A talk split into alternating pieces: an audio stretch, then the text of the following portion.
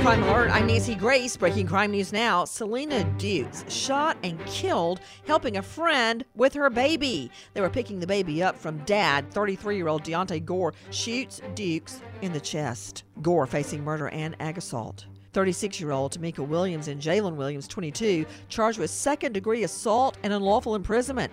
The Alabama mom and son accused of holding a man at knife point for hours, stabbing and slashing him with a machete. With this crime alert, I'm Nancy Grace. Ah, tax season. Opening that confirmation email and. What? Someone already filed my return?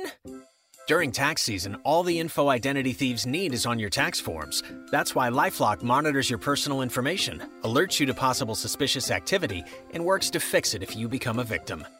No one can prevent all identity theft or monitor all transactions at all businesses, but you can save up to 25% off your first year at lifelock.com with promo code NEWS.